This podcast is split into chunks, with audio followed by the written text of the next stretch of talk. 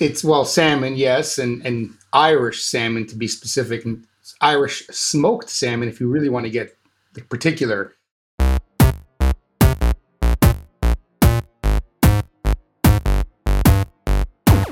What will e commerce look like when the pandemic is over? What does fast shipping mean anymore? And does anyone actually like returns? That's some of what we're going to figure out. This is Boxcast, conversation about current events, culture, and e commerce logistics from Pitney Bowes. Hey, I'd like to introduce uh, Stacy Schaefer from our solution consulting team. Uh, Stacy, welcome, welcome on the podcast. Thank you, VJ. I am very excited to be here and talking with you today.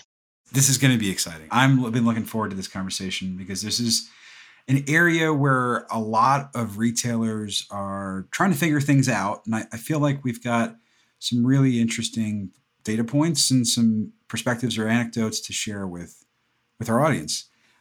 So let's go through. We, what we did was we ran a survey uh, of consumers in six markets, and I'll just tick through them. It's uh, three in Europe, UK, France, Germany, uh, Canada, which makes sense because we're, largely talking to US merchants, although we talk to uh, UK and European merchants as well. Um, and then we looked at China, South Korea, and Australia. Uh, as, so those are those are the, the six markets we we looked at, and we ran the surveys back in July. As we go through this, I'll describe what we found, and I'd love to get your reaction on what you're hearing in the market when you talk to clients, and some maybe some examples if they come up um, where where this may ring true or it could be surprising, perhaps, from what we're hearing. What are the factors that are warding consumers off, right? What are the reasons why they might abandon carts uh, when buying internationally? And so we looked at a variety of reasons. I'm going to pluck out a few here as examples of cart abandonment reasons uh, that consumers listed. What, you know, so a couple of these are going to be no brainers. Product price was too high, right? Or um, my pay, my preferred payment option wasn't provided. Um, the site didn't clearly explain that they shipped internationally to my country. The checkout process was different. I didn't recognize the delivery carrier. I didn't want to risk paying for duties when I pick up the package if I if I'm buying this uh, delivery duty unpaid instead of prepaid. Um, didn't want to bother with returning the item if it didn't work out, right? Or the the, the currency wasn't localized.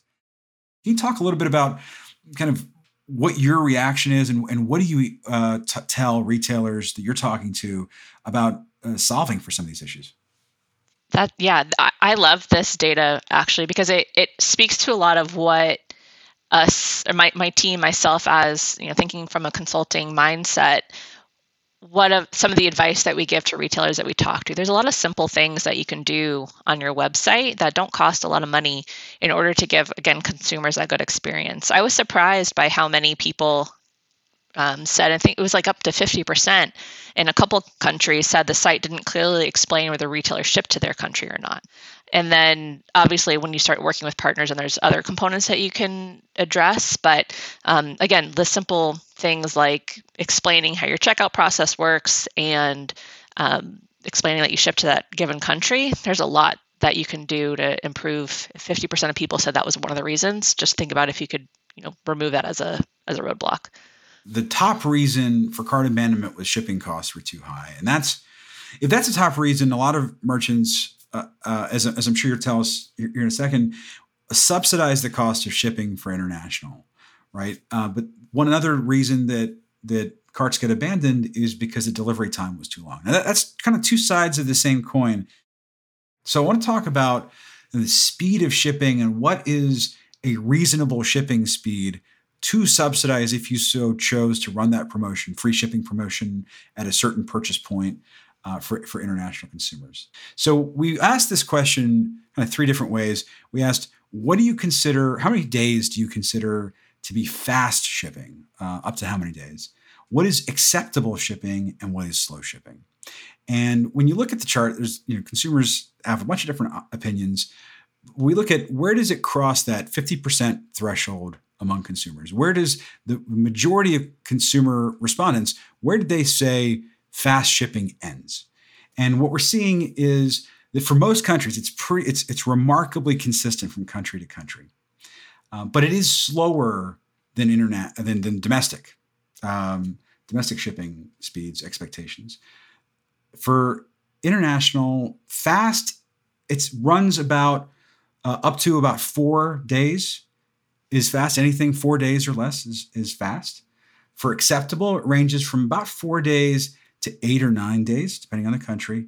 And slow really kicks in uh, at about eight or nine days or more than eight or nine days, except for some countries like uh, Germany, Australia, and China expect longer transit times. Part of that for China might be customs. Australia, um, there's a few reasons for that. Can you t- tell talk to us a little bit, Stacey, about what is your reaction to this data? What do you uh, see that that merchants may not completely understand about the expectations of shipping speed? consumers in different countries obviously have a slightly different expectation when they know something is coming from across their borders. But like you said, they still want, if, if they consider something fast, it's still in four days or less. So there's a lot of areas though that you can kind of, I don't know if it's considered arbitrage, but kind of arbitrage that, okay, do I want to do it deliver fast or do I want to deliver with an, an acceptable time frame? And I think that balance is where you can address those two pieces of um, the the cart abandonment reasons before, which was shipping costs were too high and it takes too long. So in a country like Canada, they're saying, you know, fast is four days or less, and then acceptable is up to seven or eight days. That's like a huge opportunity because you can use standard carriers from the US into Canada and get to what like 60% of people live in metro areas. You can get to them in three days pretty easily maybe four. So in those cases there's a lot of opportunity for using a standard type of carrier that maybe gets to the whole country in eight days because you're including you know the upper territories but gets to the majority of your consumers in three or four days and they could either consider that fast or absolutely acceptable so i think it you, this is a great opportunity where you can kind of think about data um, purchase behavior in different countries and identify where you'd want to invest in some either shipping optimization, so you know highlighting express carriers when their acceptable shipping is is a little bit of a lower number that they're expecting, but then also utilizing standard carriers in a lot of in a lot of countries where they're happy to get something up to eight days, and they're especially if you can give it to them for free or for a low cost, that'll remove a lot of the barriers to to them for purchasing. That's great. That's great, great input. So let's talk a little bit uh, zeroed in on the European market uh, and and the impact of Brexit, which is pretty recent, um, fair, fairly recent. And we asked this question in the survey around what impact has Brexit had on your buying um, from from UK brands, or we asked UK consumers what was the impact on buying from uh, European brands, continental European brands.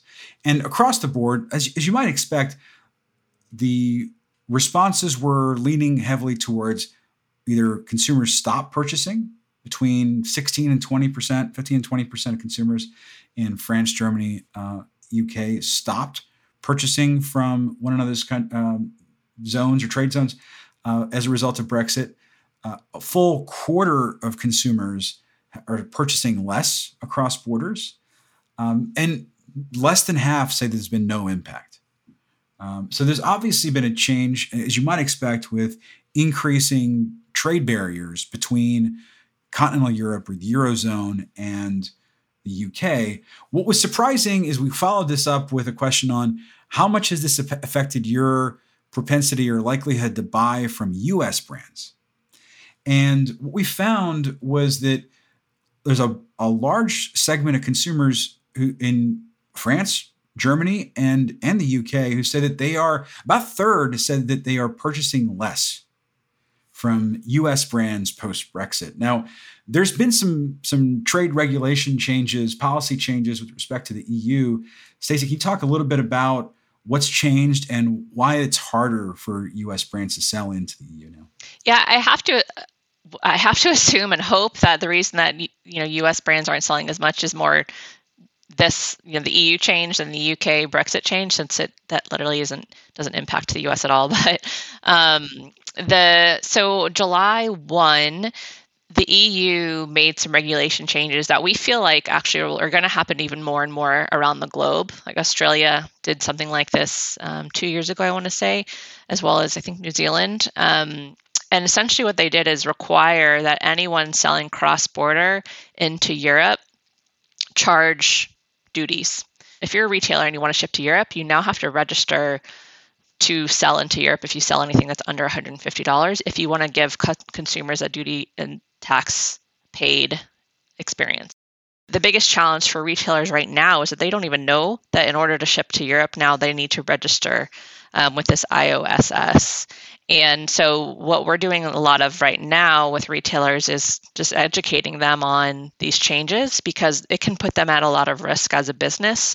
If you're now, it's basically like you're not paying the European taxes we're consulting a lot with with companies regarding with retailers on just the fact that they need to do this registration um, how we as partners can either help them do that how we can help them offer standard shipping into the different countries express shipping as well into different countries in europe to to try and minimize that change but it, it is a change because there's you know now a financial implication for the shoppers there that they have to pay duties where they didn't necessarily before.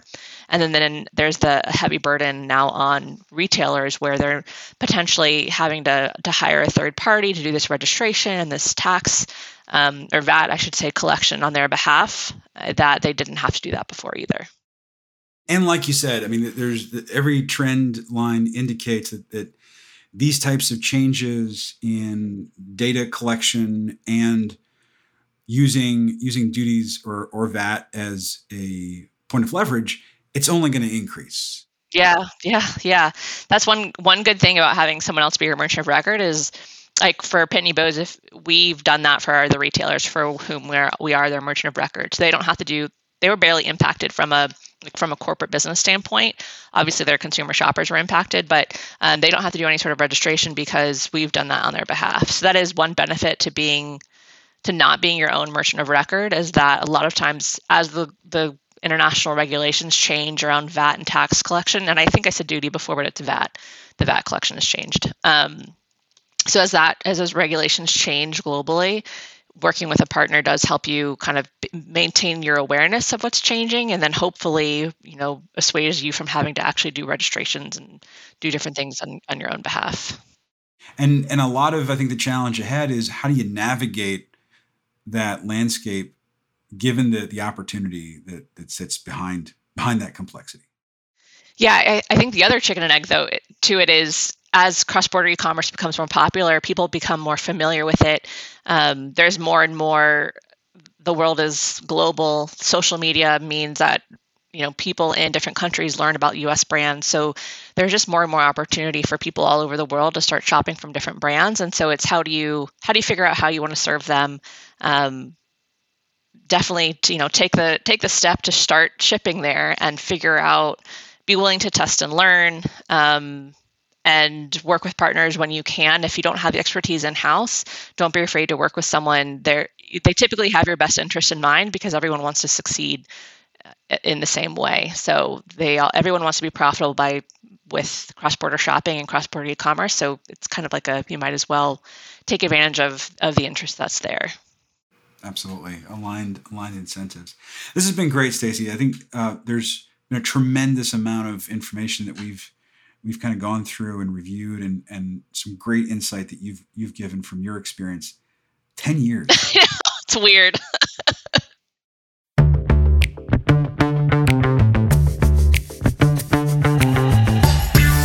All right welcome back.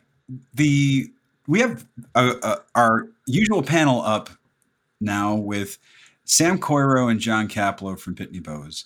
And we're going to go through a couple of new segments one, the first segment that we're going to talk through is some recent articles that we've read in and about e-commerce logistics. We're going to debate and discuss what we see is kind of what's around the corner in this industry, in our market, and, and among our clients and others we work with in this in this space.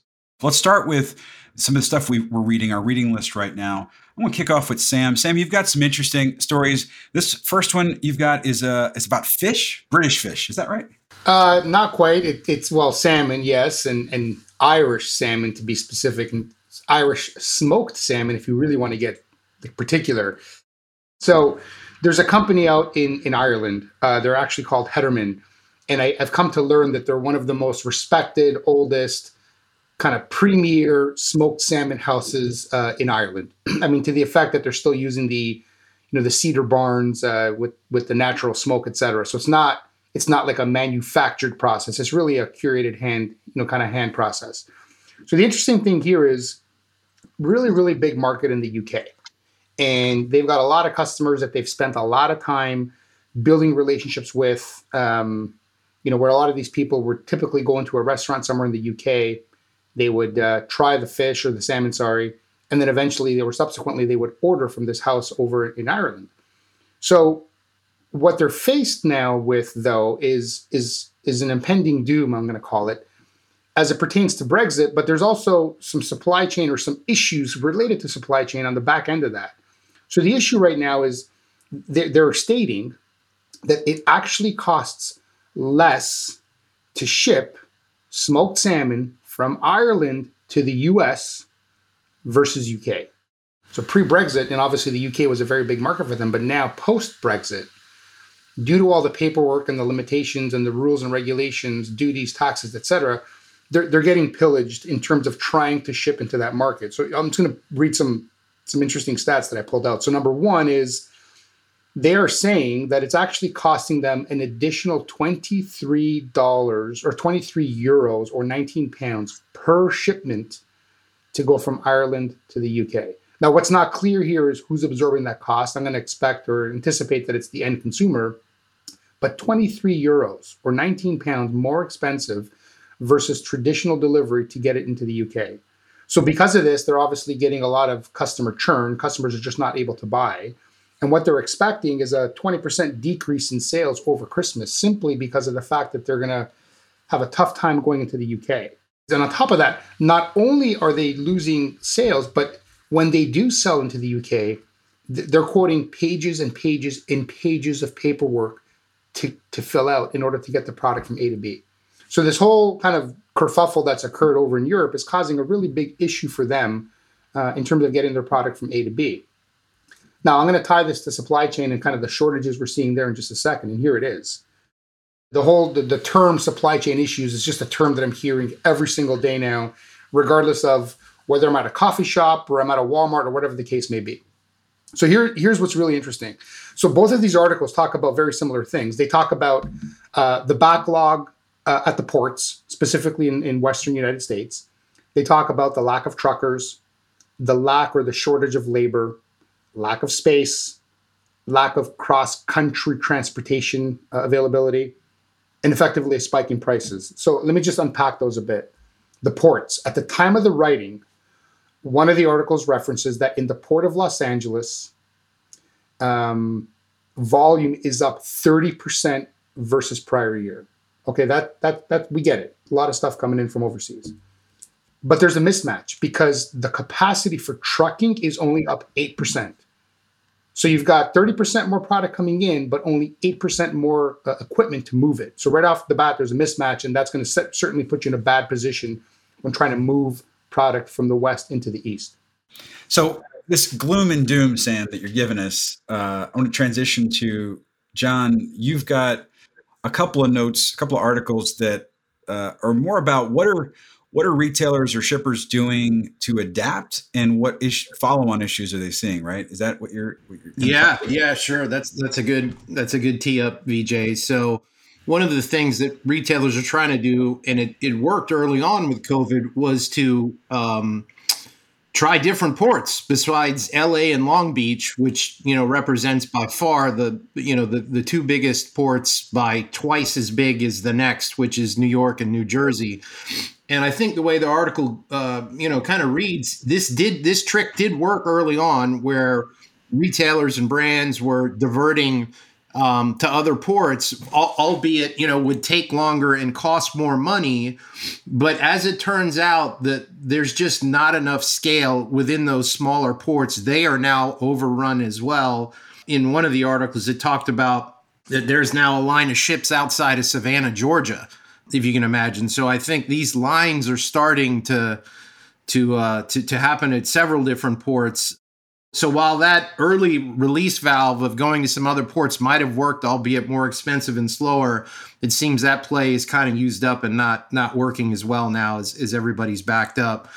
Uh, the second article that I uh, looked at was was one that was talking about inventory or lack thereof and the concern that retailers had. Um, this was from a bunch of CFOs' perspective as they were trying to call fourth quarter. And while most of them said, "Look, we're we're certainly going to um, be up," and you know, I think the article said that overall retail sales were up.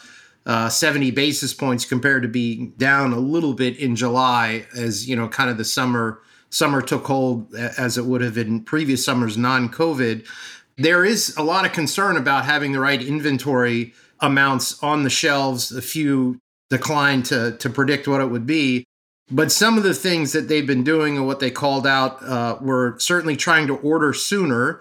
Um, but you know, there's there's only so much time. Revising contracts and potentially using the spot market, which is real expensive. Air shipments even more expensive, and then finally uh, moving their operations perhaps locally. What I've read is a, a kind of a trend that's happening right now in direct to consumer. There's an interesting thread here that uh, there's two costs that boil down to the, the biggest pressure points. One is supply chain, which is what we've been talking about. And the second is customer acquisition. And customer acquisition costs are high now because there's only a couple of places where you can go get customers. There's Facebook, there's Instagram, maybe a couple of smaller channels, but primarily Facebook and Instagram. And it's getting more expensive because everybody's bidding on the same same ads, same keywords. With for now, Apple's change on privacy, it's going to make it harder to do targeted advertising on those platforms. Google says that they may follow suit in the next year or so. We'll see what happens, but that could potentially increase the cost of customer acquisition for a lot of those companies. And with everything you guys have just talked about on the supply chain side, a lack of labor, a lack of transportation, a lack of uh, uh, port operating hours, the inbound supply chain and the outbound supply chain is getting challenged as well, and it's getting more expensive. So these two forces are kind of coming together and really putting pressure on the whole digital to consumer um, ecosystem or direct to consumer ecosystem. And what we're seeing is two trends, right? One is that a lot more direct to consumer companies are going wholesale and selling through retailers so Target's doing it. Walmart's opening up a marketplace. You, are seeing pressure to sell through other channels, marketplaces, and wholesale, um, wholesale retail models. The second is there's more and more Shopify merchants now selling on Amazon, and more Amazon merchants now selling direct. And so everybody's diversifying the channels because customer acquisition and supply chain costs are, are going up, and it's putting pressure on where do you fund growth where do you fund growth? The other, the other thing that's uh, getting getting a lot more complicated uh, now is this this idea that um, that you you got to have one brand that represents one product. Most digitally native companies start out with a single core product they launch, and to diversify that is really tough because you've already named the brand based on your core product. And so you see a lot of consolidation happening on the back end. From the supply chain point, you see a bunch of companies rolling up DTC brands, digitally native brands, or Amazon sellers like Thrasio. They're rolling up these multiple brands under a portfolio so they can share supply chain costs. Maybe not as much marketing dollars, but at least supply chain and headcount so that they can scale up because the costs are killing a lot of a lot of these businesses. Definitely there's been a shift to deal with the supply chain issues, the, the way that the DTCs are going to the consumer. Capital, you were mentioning bringing uh, raw materials in. But here's the question the question is Is this reactive based on the fact that we've had this crunch over the last 12 to 24 months due to COVID? Um, where these these brands have had to pivot their strategy to take these types of models up, basically everything we're describing. And, and what's going to happen when when everything quote goes back to normal? So what happens when the Port of Los Angeles gets back to running like a well-oiled machine? What happens when equipment is available 24/7? What happens when all of the industries align and they're operating like a like a nice hum? You know, does that then put these brands in a position where they have to rethink their strategy again? If you want to learn more There's a link to subscribe to our newsletter. And uh, we look forward to hearing from you uh, and any of your suggestions. Just let us know through the contact form. And thanks for joining. Appreciate it.